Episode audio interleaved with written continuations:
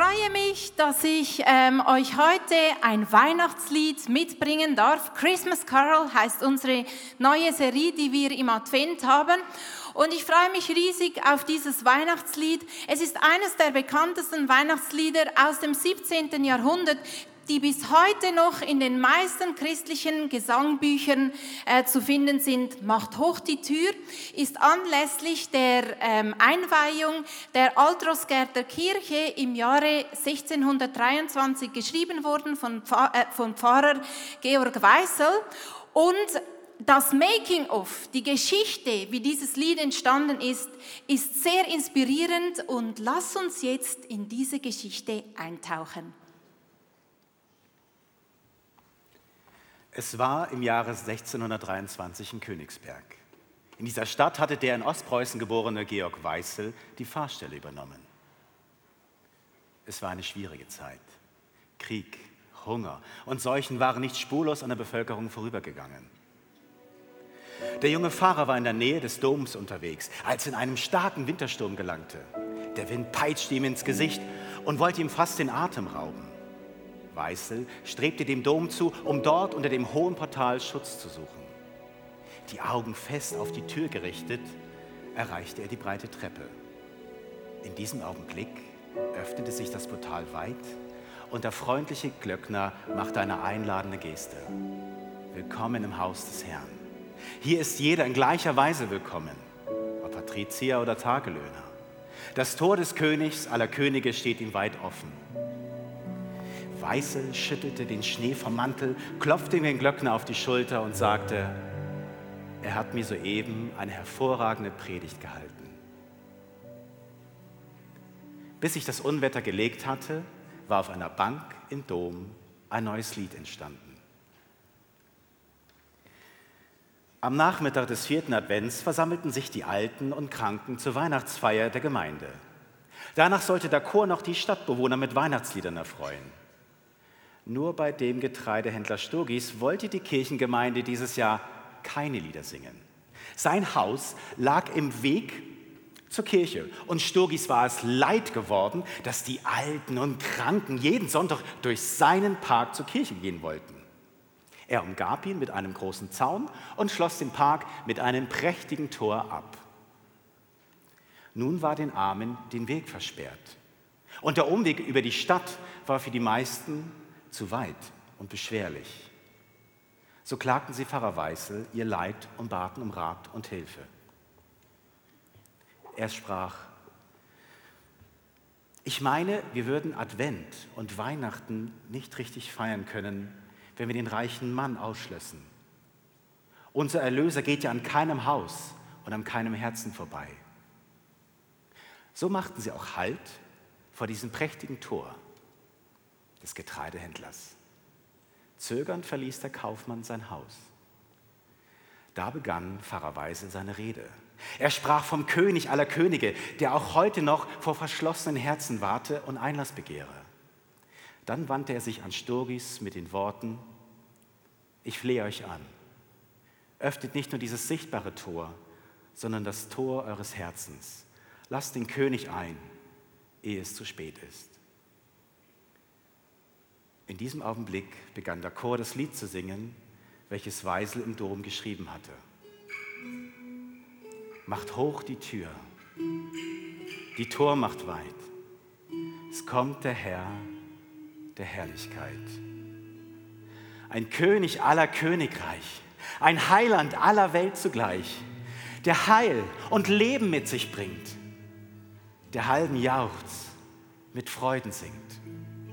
Gelobet sei mein Gott, mein Schöpfer, reich an Rat. Tief drangen die Worte in Sturgis Herz ein. Langsam ging er zu dem großen Tor, holte mit zitternder Hand den Schlüssel hervor und öffnete die schweren Eisenflügel. Pfarrer Weissel trat als erstes hindurch und dann der Chor und später noch die alten Armenhäusler. Sturgis öffnete die Tür zu seinem Haus und verkündete, dass aller König verkündete, dass von nun an Tor und Tür geöffnet bleiben sollen, um den König aller Könige Einlass zu gewähren. Daraufhin traten alle in sein prächtiges Haus ein.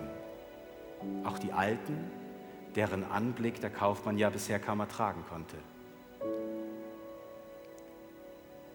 Es wurde eine Weihnachtsfeier, wie sie niemand erwartet hätte. Eine Feier voll Freude, Frieden und Dankbarkeit. So lasst uns auch jetzt gemeinsam dieses Lied singen. Macht hoch die Tür, die Tor macht weit. Macht hoch die Tür, die Tor macht weit. Es kommt der Herrlichkeit, ein König aller Königreich, ein Heiland aller Welt zugleich, der ein und Leben mit sich bringt, der halben Jahres mit Freude singt, gelobt sei mein Gott, mein Schöpfer reich vom Rat. O komm, mein Heiland Jesu Christ, mein Herzenstür dir offen ist, ach sieh mit seiner Gnade ein, dein Herr Freundlichkeit, auch unser Schein, dein Heiliger Geist uns führt und leitet den Weg zur ewigen Seligkeit, dem Namen dein, o Herr, sei ewig Preis und Ehre, dem Namen dein, o Herr, sei ewig Preis und Ehre.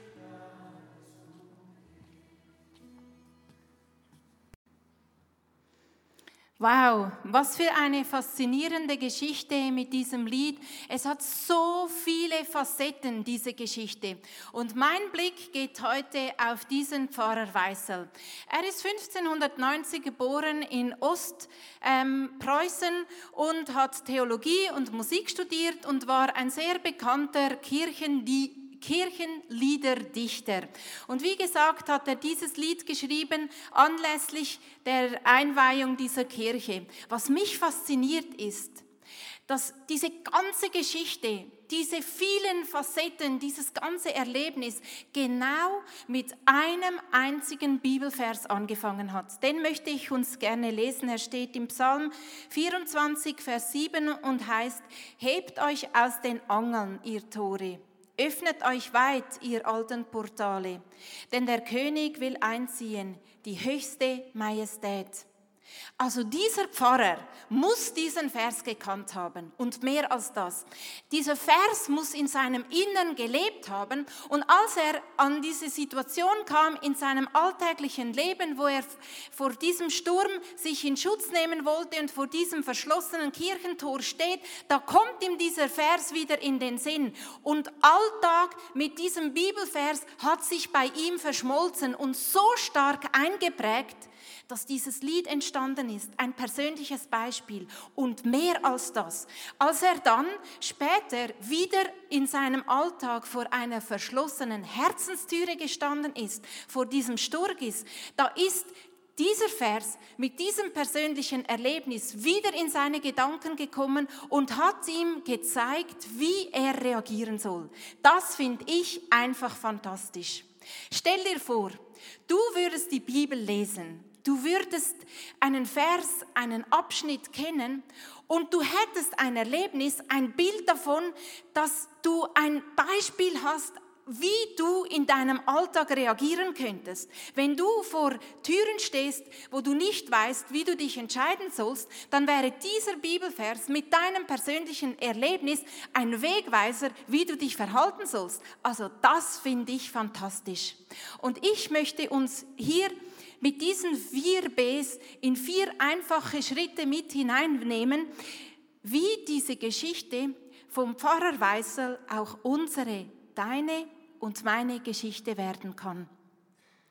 Und alles beginnt mit dem ersten B. Das erste B, das steht für Bibellesen. Das hat der Pfarrer gemacht. Bibel lesen, jeden Tag. Tag ein, Tag aus, Bibel lesen. Seit ich sechs Jahre alt bin, lese ich die Bibel, mehr oder weniger täglich, mehr oder weniger begeistert.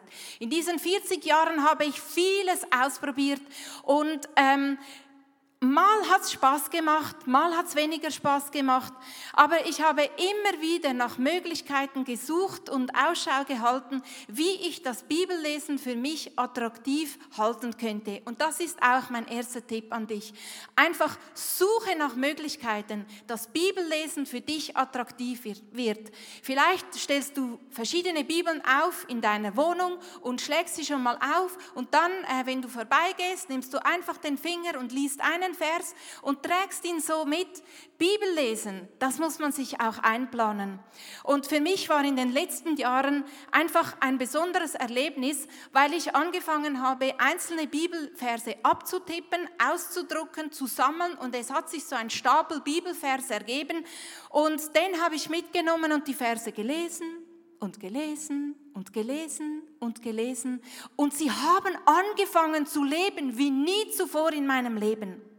Ich muss dir ehrlich sagen, also den Psalm vierundzwanzig habe ich bestimmt schon gelesen in meinen vierzig Jahren Bibellesereise, aber mehr nicht.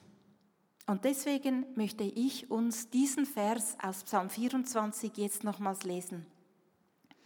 Da heißt es in der Luther-Übersetzung, macht die Tore weit, dass der König der Ehre einziehe. Und weißt du, es gibt mehr als einfach nur lesen.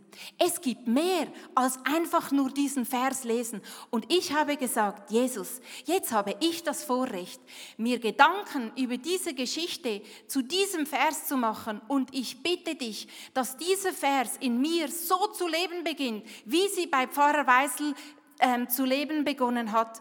Es gibt eine andere Geschichte, das ist mir klar, deine Geschichte ist anders als meine Geschichte, aber Bibelverse können zum Leben erweckt werden in uns und das ist etwas Fantastisches.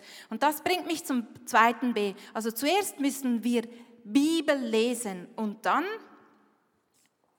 kommt mehr als lesen. Betrachten. Man kann tatsächlich einen Bibelvers betrachten und dabei geht es darum, ein inneres Bild zu kreieren, eine Vorstellung zu bekommen, was dieser Bibelvers meint. Und dazu gibt es verschiedene Möglichkeiten. Eine davon ist, den Bibelvers auf der Zunge zergehen zu lassen.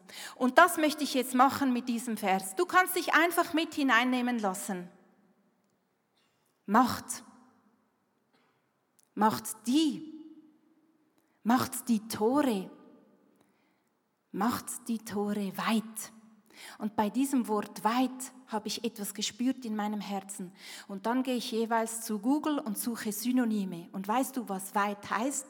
Weit heißt riesig, ausgedehnt, großzügig. Und wer will, darf jetzt gerne aufstehen und so eine riesige und großzügige und ausgedehnte Haltung einnehmen, währenddem ich den Rest des Verses weiterlese. Du musst keine Angst haben, es passiert nichts, aber fühl das mal, wie das heißt. Mach die Tore weit, dass, dass der, dass der König, dass der König der Ehre, dass der König der Ehre einziehe. Weißt du, und da habe ich auf einmal gemerkt, der Bibelvers beginnt zu lesen, äh, zu leben. Du darfst gerne dich wieder setzen. Es, es passiert etwas. Ähm, ein weiterer Schritt ist, ähm, dass du versuchst, diesen Bibelvers zu veranschaulichen. Also lass uns mal vorstellen, wir leben im sechzehnhundert. Da ist, ähm, wir leben in einer Stadt, die ist umgeben mit dicken Mauern. Es ist Krieg, die Tore sind verschlossen, der König ist draußen, er kämpft auf dem Schlachtfeld und auf einmal kommt ein Bote angerannt und ruft, macht die Tore auf, macht die Tore auf, wir haben gesiegt, der König kommt, gibt ihm eine, eine entsprechende Ehre, wenn er kommt, macht die Tore auf. Und auf einmal hast du ein Bild vor Augen.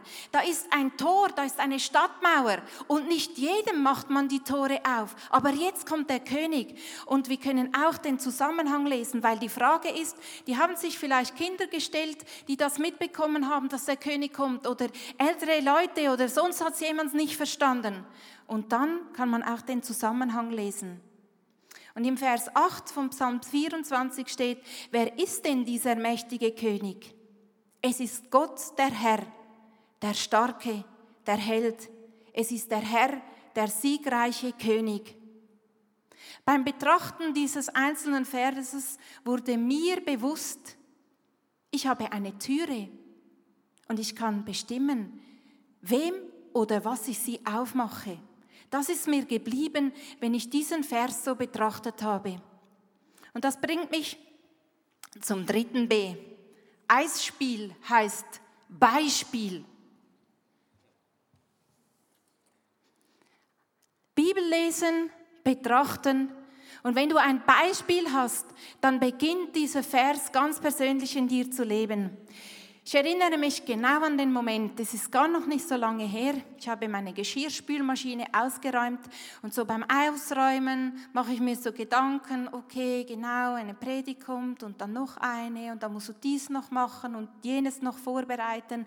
Und dann habe ich gespürt, wie die Angst mir den Rücken hochgekrabbelt ist. Weißt du, genau diese Angst, die ich nämlich dieses Jahr losgeworden bin, weil ich mutige Schritte gemacht habe. Verschiedene Situationen habe ich, haben dazu geführt, dass ich wirklich gemerkt habe, wie einfach so eine Grundangst vor Aufgaben mich verlassen hat. Und genau diese Angst ist wieder gekommen. Und es ist, wie wenn Jesus neben mir gestanden hätte und gesagt hätte, schau mal, jetzt kannst du dich entscheiden, ob du die Tür aufmachst oder nicht, weil die Angst, das bin nicht ich, das ist nicht der herrliche König. Und ich habe gesehen, wie das Falltor runterging und ich habe gesagt, ah, gut zu wissen, danke Jesus für den Tipp. Stimmt, ich habe ja den Bibelvers in meinem Herzen, ich habe mir Gedanken gemacht und ich habe gemerkt, ich muss ja nicht allem meine Herzenstür aufmachen. Ich habe das Tor runtergelassen, ich habe es bildlich vor meinen Augen gesehen und dieser Bibelvers wurde mir zu einem persönlichen Beispiel und es hatte Kraft in meinem Leben. Dieser Dieser einzige Bibelvers hat zu leben begonnen, gell? Und die Bibel, die ist voll von Bibelversen. Da gibt es noch viel mehr und noch viel mehr Beispiele, die dadurch entstehen können. Bibel lesen, ein Bild entwickeln, betrachten, dass es lebt und dann gibt es Beispiele, die kommen, die du erlebst, wo du von Jesus selber gelehrt wirst, was du jetzt zu tun hast. Und dann, dann kommt das vierte B. Das heißt beten. Und beten, das ist nichts anderes als unsere Antwort auf das, was wir gehört haben. Ich bin im November viel unterwegs gewesen an den Wochenenden. Ladies' Lounge hier in Zürich, Ladies' Lounge eine Woche später in Wien, dann bin ich auch noch nach Leiden geflogen. Ich habe mal gedacht, ich mache so wie Leo, mal schauen, wie das sich so anfühlt. Dann eine Woche später hatte ich noch einen Ladies' Day in Spiez mit drei verschiedenen Messages und dann äh, hat mir Leo den Tipp gegeben, ich soll doch dann gerade am Sonntag noch im I C F Bern äh, Message machen, das gibt dann so ein schönes Paket. Gut, ich habe gedacht, ich mache das einfach mal und schaue dann, was dabei rauskommt. Hatte großen Respekt und wusste, ich brauche Zeit dazwischen, also vom Samstag auf Sonntag muss ich in ein Hotelzimmer, damit ich mich erholen kann. Und ähm, weißt du, wenn du dann so auf der Bühne bist und so drei Messages machst und da läuft alles und die Frauen sind glücklich und happy. Und dann habe ich mich, mir überlegt, wie wird das wohl, wenn ich dann am Abend ganz alleine irgendwo in einem fremden Zimmer sitze und warte, bis es wieder morgen wird. Und dann ist mir der Gedanke gekommen, wie wenn Jesus mir sagen würde, weißt du, es wird dann sein wie bei einer Hochzeit. Zuerst feiert man mit allen und dann werde ich dich die Treppe hochtragen und über die Schwelle ins Zimmer. Dieses Bild hat mich sehr berührt und hat mir echt genau diese Tritte hoch alleine ins Zimmer hat mir einfach geholfen. Da war ich also im Zimmer, ganz alleine, fremder Ort. Gut, ich habe mich selber dafür entschieden, aber nichtsdestotrotz hat sich halt so angefühlt.